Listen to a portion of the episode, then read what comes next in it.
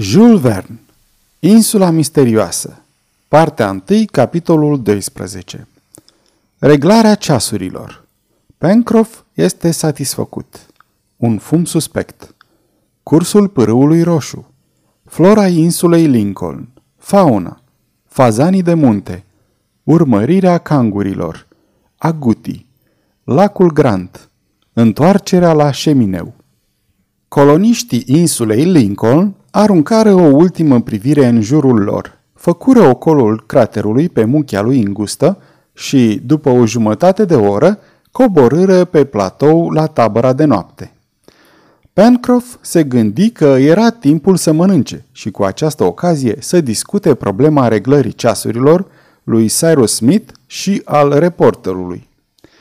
Știm că ceasul lui Gédéon Spilett fusese ferit de apa de mare, deoarece reporterul fusese aruncat mai întâi pe nisip, departe de valuri. Era un ceas excelent, un adevărat cronometru de buzunar, pe care Gédéon Spilett nu uita niciodată să-l întoarcă cu grijă. Cel al lui Cyrus Smith se oprise în timp ce se afla între dune. Inginerul îl întoarse așadar ceasul și, socotind după înălțimea soarelui că trebuia să fie ora 9, îl fixă la acea oră. Gédéon Spilett vrut să-l imite, dar inginerul îl opri spunându-i: "Nu, dragul meu Spilett, așteaptă. Ai păstrat ora Richmondului?" "Da, Cyrus." "Deci ceasul tău este reglat după meridianul acestui oraș, meridian care este același cu al Washingtonului." "Fără îndoială." "Ei bine, lasă-l așa. Mulțumește-te doar să-l întorci cu regularitate, dar nu te atinge de limbi. Ar putea să ne fie de folos." La ce? Se gândi marinarul. Au mâncat atât de bine încât au terminat proviziile de vânat și semințele de pin. Dar Pencroff nu se neliniști. Se puteau reaproviziona pe drum. Top, a cărui porție fusese foarte redusă, va ști să găsească un nou vânat prin tufișuri.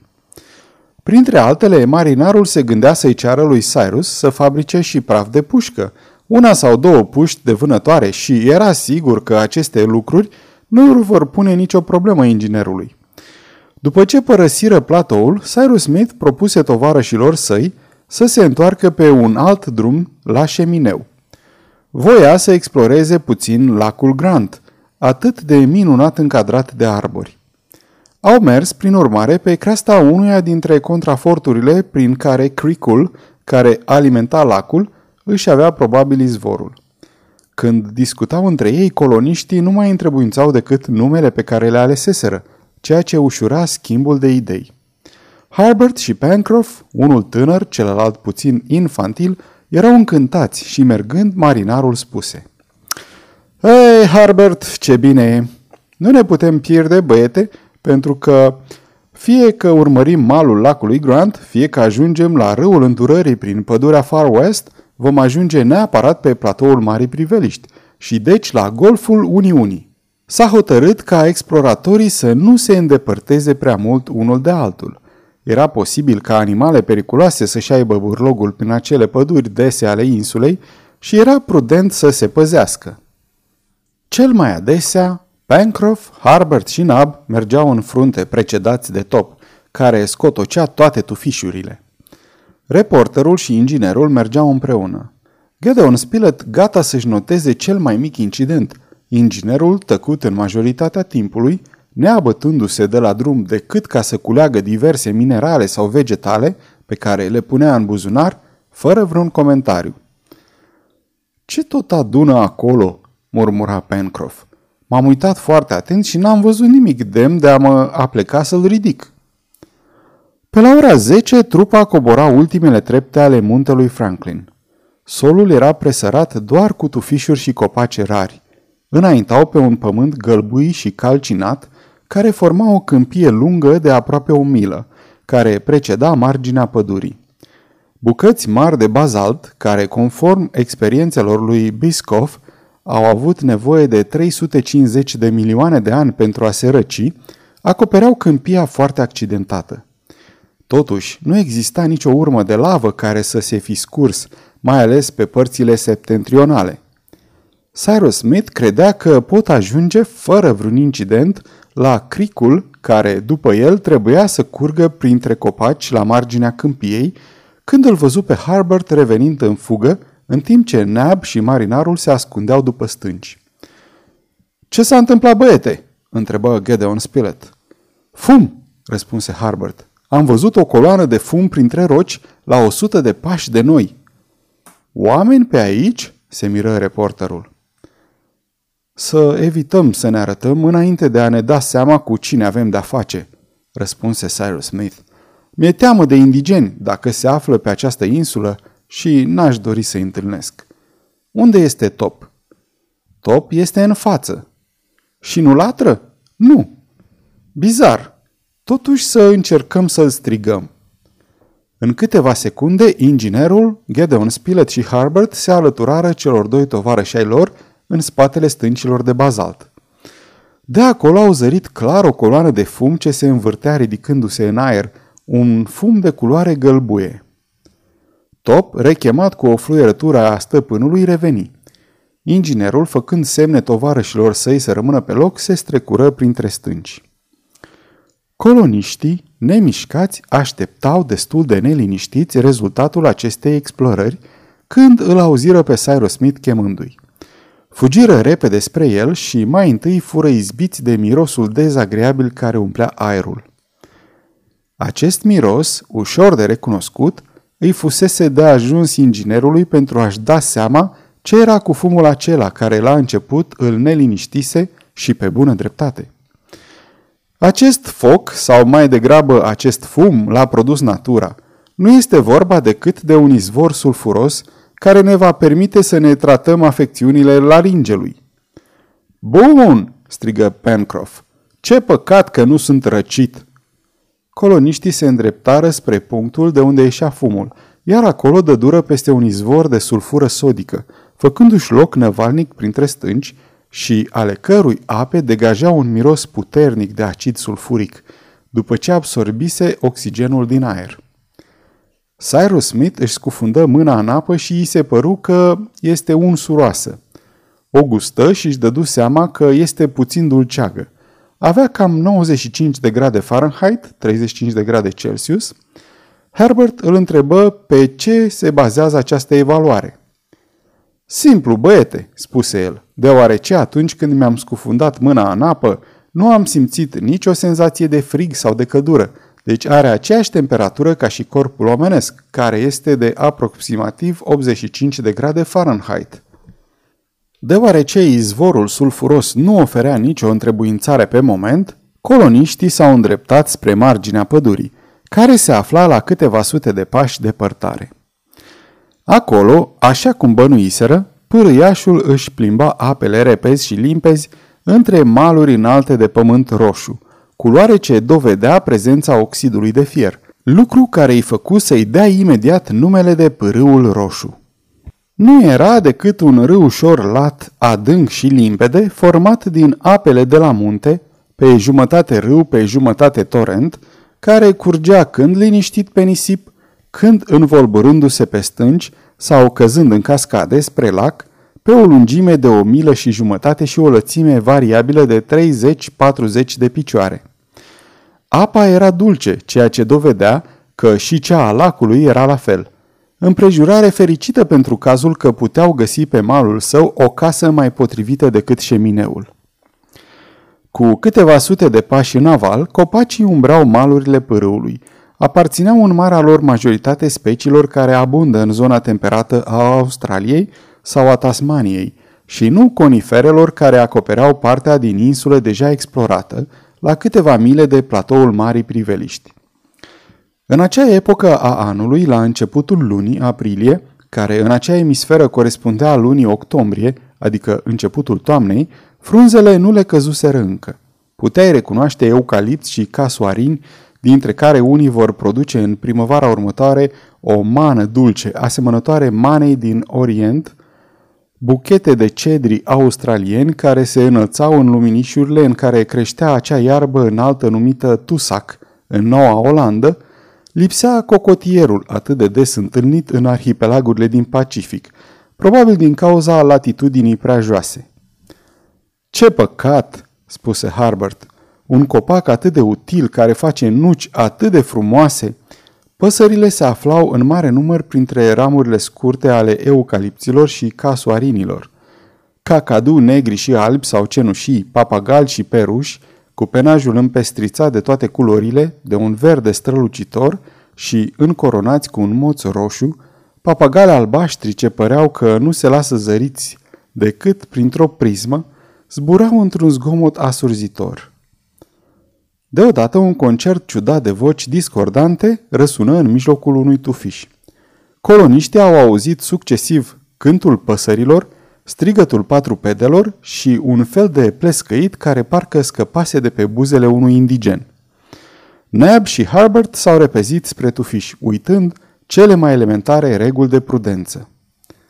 Din fericire, acolo nu se afla niciun animal sălbatic de temut, niciun indigen periculos, ci doar vreo jumătate de duzină din acele păsări gureșe și cântătoare care au fost recunoscute ca fiind fazan de munte. Câteva lovituri de bâtă bine plasate puseră capăt spectacolului de imitații, procurând un excelent vânat pentru cină. Harbert zări și niște porumbei foarte frumoși, cu aripile de culoarea bronzului, unii având o creastă superbă, alții un penaj verde, asemănător rudelor lor din Port Macarie.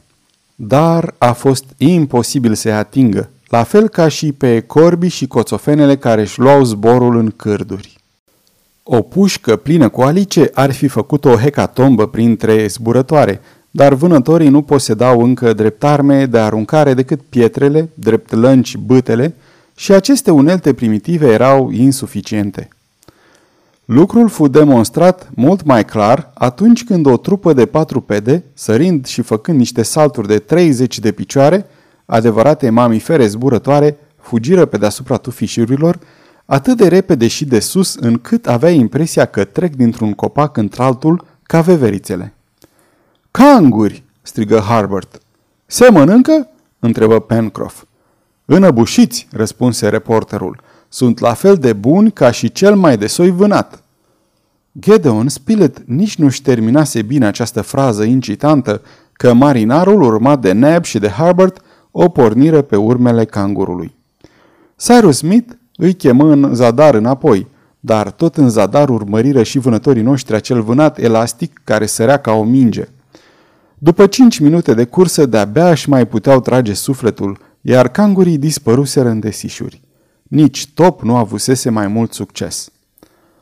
"Domnule Cyrus," spuse Pencroff, când reporterul și inginerul ajunseră lângă ei, "Domnule Cyrus, vedeți bine că este imposibil să fabricați arme. Este posibil?" "Poate," răspunse inginerul, "dar vom începe prin a fabrica arcuri și săgeți și sunt sigur că veți deveni la fel de îndemânatici precum vânătorii australieni." "Arcuri și săgeți!" exclamă Pencroff cu o mutră disprețuitoare. "Astea-s bune pentru copii." "Nu face pe grozavul, Pencroff," răspunse reporterul. "Arcurile și săgețile au fost suficiente timp de secole pentru a însângera lumea. Praful de pușcă nu datează decât de ieri, iar războiul este la fel de vechi ca și rasa umană, din păcate." "Este adevărat, domnule Spilett," răspunse marinarul. "Mă cam ia gura pe dinainte. Trebuie să mă scuzați." Harbert, îndrăgostit de știința lui preferată, istoria naturală, reveni asupra cangurilor spunând: "De altfel, avem de-a face cu specia cea mai greu de prins. Erau niște giganți cu blana cenușie, dar, dacă nu mă înșel, există canguri negri și roșii, canguri de stâncă și canguri șoareci, pe care îi poți prinde mult mai ușor. Sunt vreo 12 specii." "Harbert," îi răspunse sentențios marinarul, "pentru mine nu există decât o singură specie de cangur, cangurul la frigare, și tocmai asta ne lipsește în seara asta." Au râs cu toții de noua clasificare a meșterului Pencroff. Bunul marinar nu și ascunse regretul de a fi obligat să mănânce doar fazani cântători, dar norocul urma să-i mai surudă încă o dată. Top, care simțea că este în joc reputația lui, umbla și scotocea peste tot cu un instinct dublat de un apetit feroce. Probabil că, dacă vreun vânat îi va cădea în labă, nu va mai rămâne nimic și pentru ceilalți și îi va vâna doar pentru el. dar Nab îl supraveghea și bine făcea. Pe la ora 3, câinele dispăru în desișuri și mârâituri înăbușite indicară în curând că prinsese ceva. Nab fugi spre el și îl văzu într-adevăr pe Top, înfulecând cu poftă un patruped pe care 10 secunde mai târziu ar fi fost imposibil să-l mai recunoști în stomacul lui, dar din fericire găsise o vizuină. Dăduse o triplă lovitură și alte 20 de rozătoare, animale aparținând acestui ordin, zăceau sugrumate pe sol. Prin urmare, Neb apăru triumfător ținând în fiecare mână câte un rozător, a cărui talie o depășea pe cea a iepurelui. Blana gălbuie era pătată cu verde și nu avea coadă. Cetățenii Uniunii nu ezitară și dădură acestui rozător numele pe care îl doreau. Era un maras, un fel de aguti, puțin mai mare decât frații lui din regiunile tropicale, un adevărat iepure american cu urechile lungi, cu maxilarele înarmate cu câte 5 molari pe fiecare parte, ceea ce îl deosebea de aguti. Ura! Strigă Pencroff. Friptura este servită și acum ne putem întoarce acasă. Își reluară drumul întrerupt. Pârâul Roșu își vărsa în continuare apele pe sub casuarini, bancasiași și gigantici arbori de cauciuc. Liliacee superbe se înălțau până la 20 de picioare. Alte specii de copaci, necunoscute tânărului naturalist, se aplecau deasupra pârâului care se auzea murmurând pe sub boltele de verdeață. Cursul apei se lărgea ușor și Cyrus Smith credea că vor ajunge în curând la gura pârâului. Într-adevăr, după ce ieșiră dintr-un desiș masiv de arbori, pârâul apăru în fața ochilor lor. Exploratorii ajunseră pe coasta occidentală a lacului Grant. Merita să admiri priveliștea. Întinderea de apă, ce avea o circumferință de aproape 7 mile și o suprafață de 250 de acri, se odihnea înconjurată de arbori diversi. Spre sud, printr-o perdea de un verde pitoresc, se zărea marea. La nord, lacul făcea o curbă concavă care contrasta cu partea inferioară ascuțită. Multe păsări acvatice frecventau malurile acestui mic Ontario, ale cărui mii de insule ale omonimului său american erau reprezentate de o stâncă care se ițea din apă la câteva picioare de malul meridional. Acolo trăiau în comun pescăruși verzi, cocoțați pe pietre, grași nemișcați, pândind peștii care notau, apoi înălțându-se, plonjând cu un strigăt ascuțit și reapărând cu peștele în cioc. Se mai zăreau rațe sălbatice, pelicani, găinușe de apă cu ciocurile roșii, filedoni având o limbă ca o pensulă și câteva exemplare din acele splendide păsări liră, a căror coadă seamănă cu o liră grațioasă. Apa lacului era dulce, limpede, puțin neagră și după bolboroserile și cercurile concentrice care se formau la suprafață, îți dădeai seama că este plină de pește. Este superb acest lac, exclamă Gédéon Spilett. Aș locui aici, pe malurile lui. Vom locui, răspunse Cyrus Smith. Coloniștii, vrând să revină pe cel mai scurt drum spre Șemineu, coborâră până la unghiul format la sud de joncțiunea malurilor lacului. Își croiră, nu fără greutate, un drum printre desișuri și mărăcinișuri pe care mâna omului nu le atinsese niciodată, îndreptându-se astfel spre litoral, în așa fel încât să ajungă la nord de platoul Marii Priveliști. Au parcurs 2 mile în acea direcție și apoi, după ultima perdea de arbori, apărut platoul, tapisat de o iarbă deasă, iar dincolo de el, Marea Nesfârșită. Pentru a reveni la Șemineu, trebuia doar să traversezi oblic platoul pe o distanță de 1 milă și să cobori până la cotul format de prima cotitură a Râului Îndurării. Dar inginerul vroia să vadă cum și pe unde se scurgea surplusul apelor lacului și își prelungiră explorarea pe sub copaci 1,5 mile spre nord. Probabil că pe undeva se afla un deversor, fără îndoială, în vreo fisură a granitului. Acest lac nu era, de fapt, decât un imens vas care se umplea, încetul cu apa pârâului și trebuia ca surplusul să se scurgă în mare printr-o cascadă. Dacă era așa, inginerul se gândea că vor putea utiliza acea cascadă, întrebuințându-i forța, care acum se pierdea fără a aduce vreun folos cuiva. Au continuat să urmeze malurile lacului Grant, urcând platoul, dar după ce mai parcurseră o milă în acea direcție, Cyrus Smith nu reuși să descopere deversorul, care totuși trebuia să existe undeva. Era ora 4:30. Pregătirile pentru cină cereau ca exploratorii să se întoarcă acasă. Mica trupă o luă prin urmare pe malul stâng al râului Îndurării și ajunse la Șemineu. Acolo aprinseră imediat focul și Nab și Pencroff, cărora li se dăduseră funcțiile de bucătari, unuia pentru că era negru, celuilalt pentru că era marinar, pregătiră iute fripturi de maras, care fură mâncate cu mare poftă. După ce terminară masa, când toată lumea se duse la culcare, Cyrus Smith își scoase din buzunare eșantioanele de minerale pe care le culesese și spuse doar atât: "Prieteni, acestea sunt minereu de fier, pirită, argilă, var, cărbune. Iată ce ne dă natura și iată contribuția ei la munca colectivă. Pe mâine, contribuția noastră." Sfârșitul capitolului 12.